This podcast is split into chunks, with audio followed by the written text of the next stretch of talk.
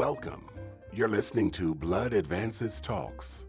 Blood Advances Talks are scholarly review articles that are presented in an audio format and published in the American Society of Hematology's open access journal, Blood Advances. Transcripts for Blood Advances Talks undergo the same rigorous peer review process as all articles published in Blood Advances and can be downloaded by visiting bloodadvances.org. We thank you for listening.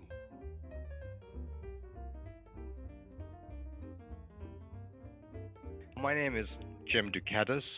I'm an internist and thrombosis physician at St. Joseph's Healthcare Hamilton in Canada and professor of medicine at McMaster University.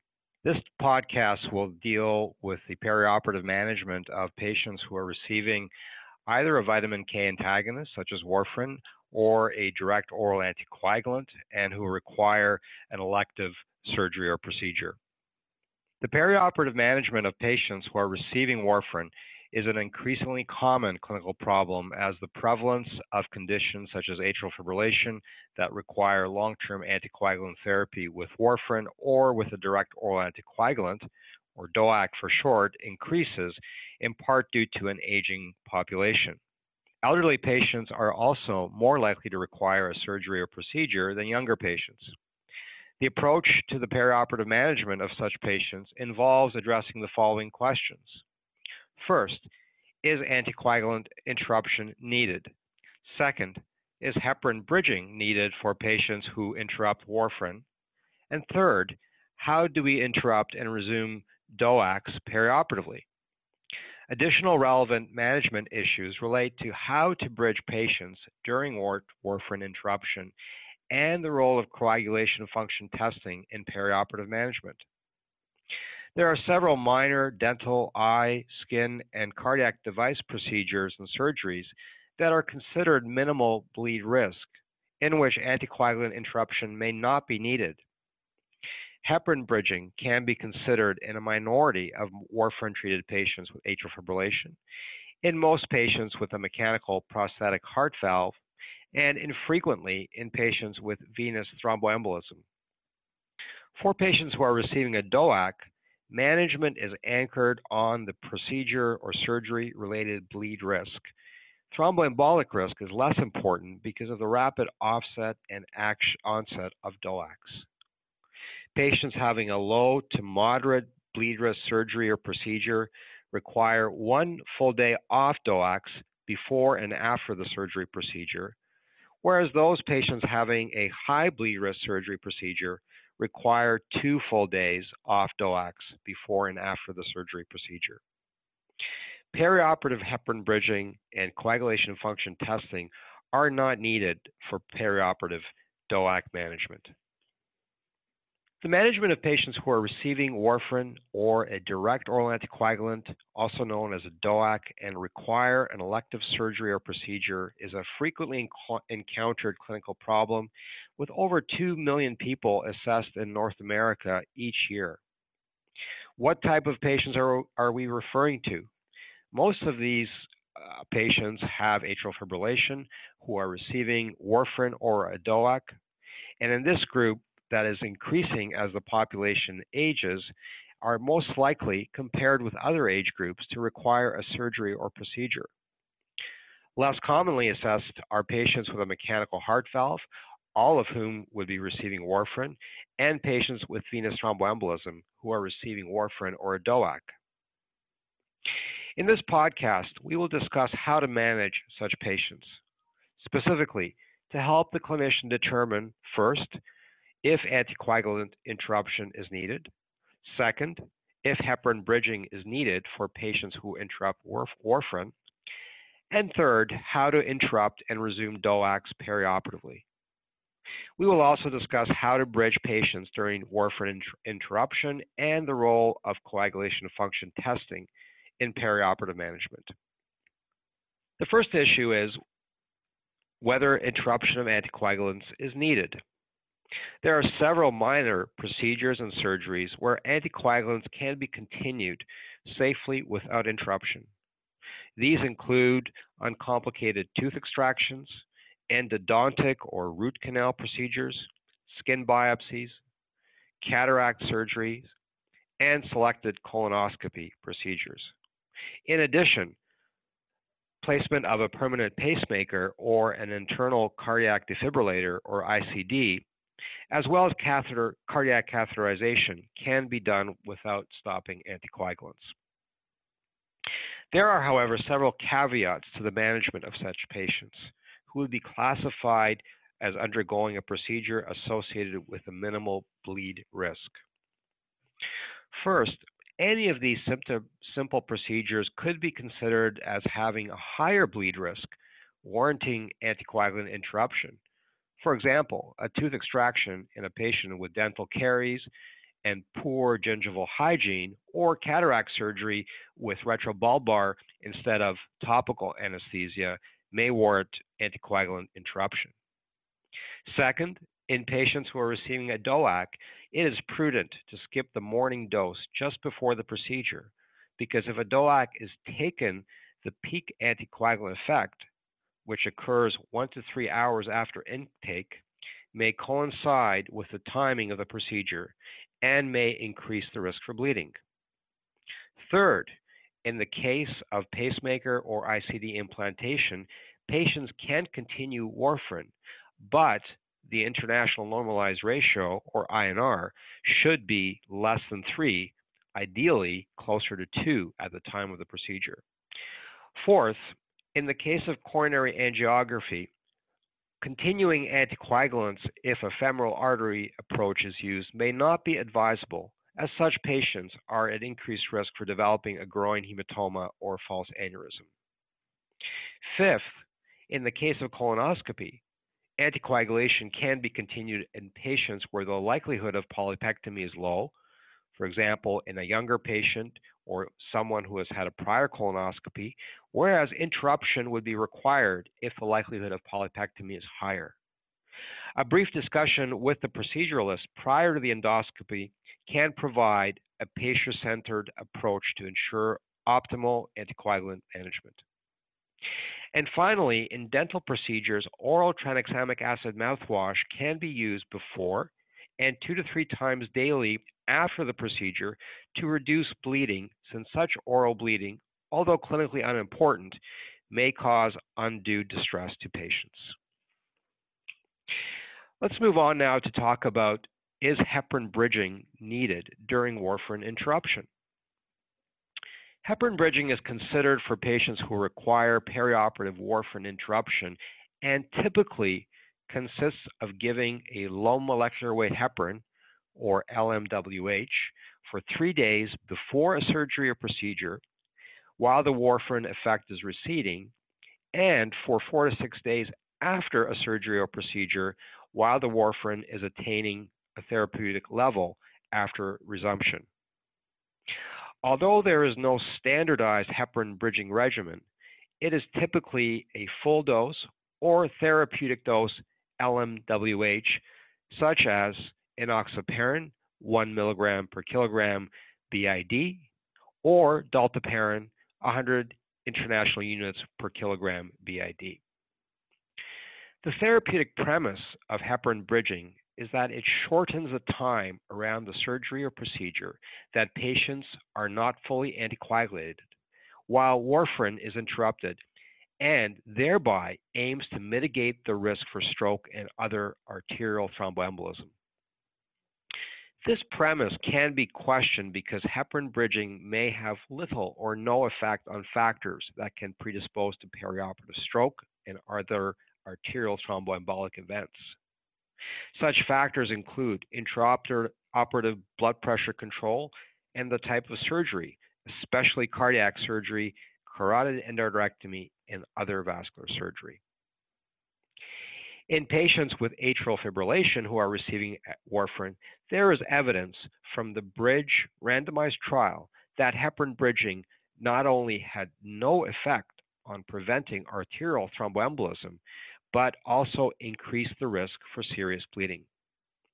Thus, rates of arterial thromboembolism were 0.3% in the 950 patients who were bridged and 0.4% in the 934 patients who were not bridged, but rates of major bleeding were significantly higher in patients who were bridged, 3.2% versus 1.3% in those who were not bridged. One caveat to the bridge trial findings is that heparin bridging might be considered in selected high risk patients, including those with a CHADS 2 score of 5 to 6, which corresponds to a CHADS VAS score of 7 to 9, or those who have had perioperative thromboembolism during prior interruption of warfarin. The value added aspect of this trial is that it shows us how to bridge if bridging is used, but more about this later. In patients with a mechanical heart valve who require warfarin interruption, heparin bridging should be considered, especially in patients with a mitral valve prosthesis or any older tilting disc or caged ball prosthesis but some emerging evidence may alter this management. In the PERIOP 2 trial, patients with a mechanical heart valve who had perioperative warfarin interruption all received preoperative heparin bridging with a full dose LMWH regimen. Postoperatively, patients resumed heparin bridging with a reduced dose in patients who had a high bleeding risk surgery or procedure or they received no bridging. With this approach, there was no difference in arterial thromboembolism, that is 0.67% versus 0%, or no difference in major bleeding, that is 0.67% versus 1.96% in patients who received postoperative bridging or no bridging. However, this trial was limited as only 304 patients with mechanical valves were studied, and only 40% had mechanical mitral valves. So, this study suggests that postoperative bridging might be unnecessary in lower risk patients. Overall, the evidence supporting a bridging or no bridging strategy in patients with a mechanical heart valve is limited, and there's a need for additional research to inform best practices.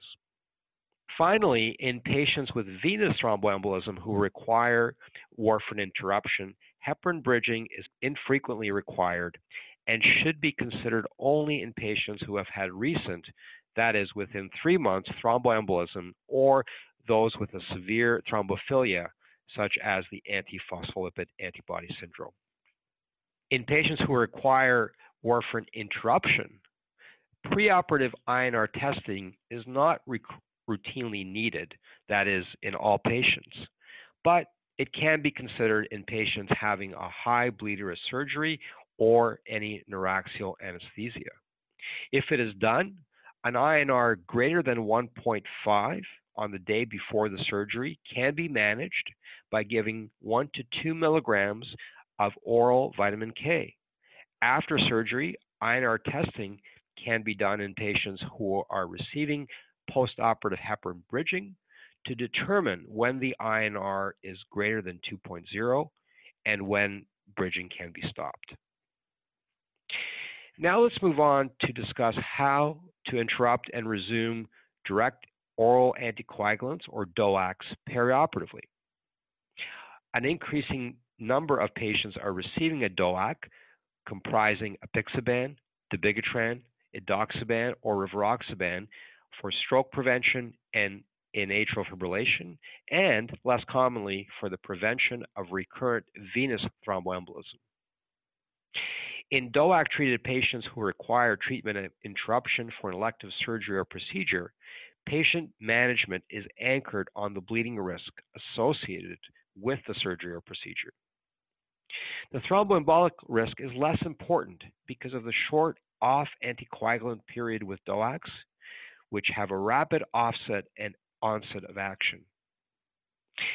A high bleed risk surgery or procedure includes patients having major abdominal surgery, for example, cancer resections, major thoracic surgery, major orthopedic surgery, and any cardiac, spinal, or intracranial surgery. In addition, any patient having neuraxial anesthesia is classified as high bleed risk because of the risk for epidural hematomas, which can cause lower limb paralysis. A low to moderate bleed risk surgery procedure includes most surgeries that are less than one hour duration and procedures that do not involve neuraxial anesthesia. Let's go and discuss preoperative management.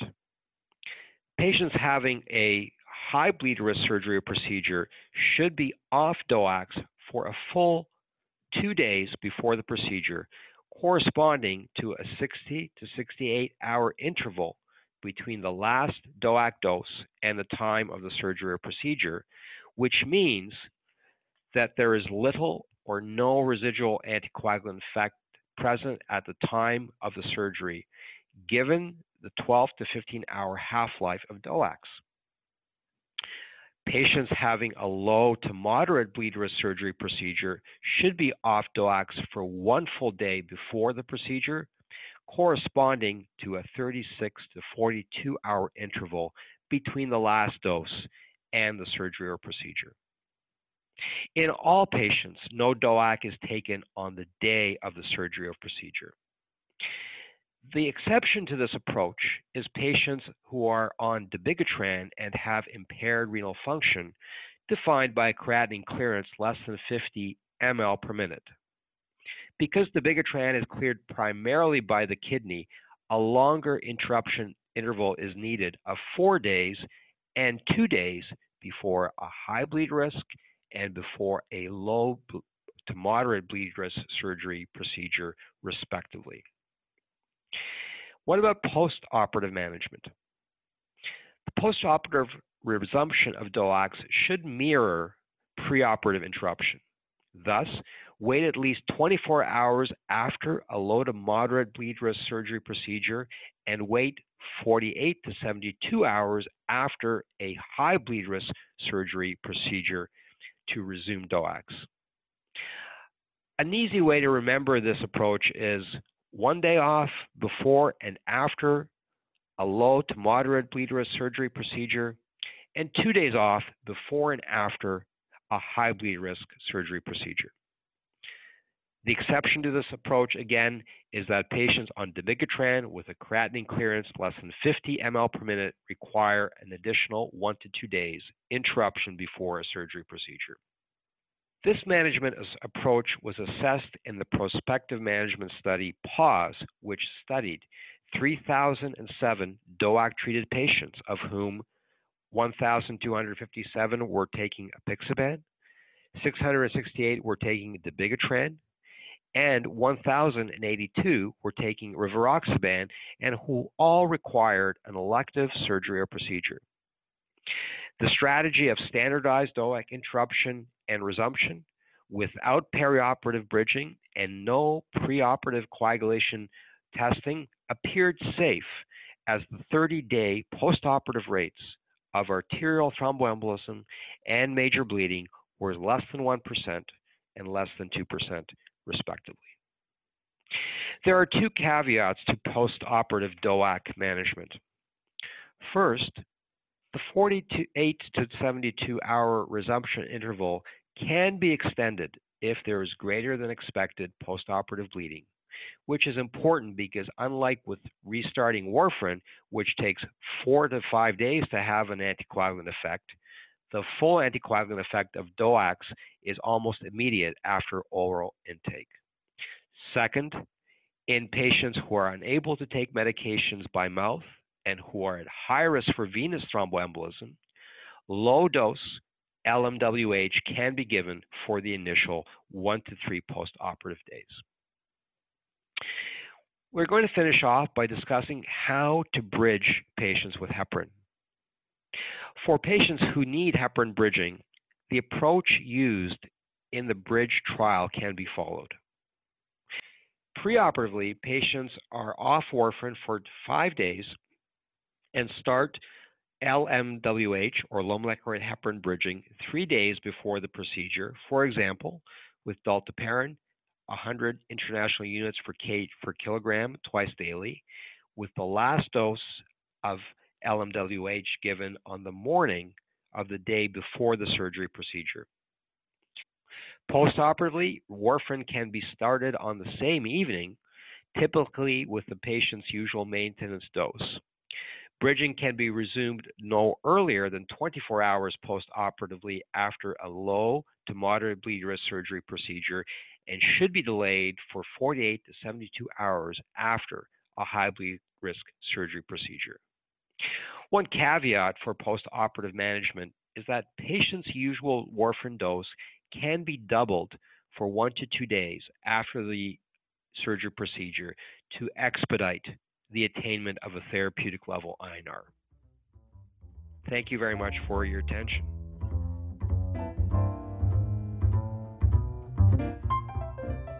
You've been listening to Blood Advances Talks.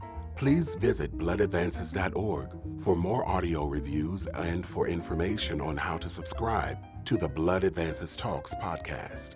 A full transcript of this podcast can be found online. Music for Blood Advances Talks was performed by the Art Topilow Trio and provided by Dr. Art Topilow. This presentation is copyrighted by the American Society of Hematology. We thank you for listening.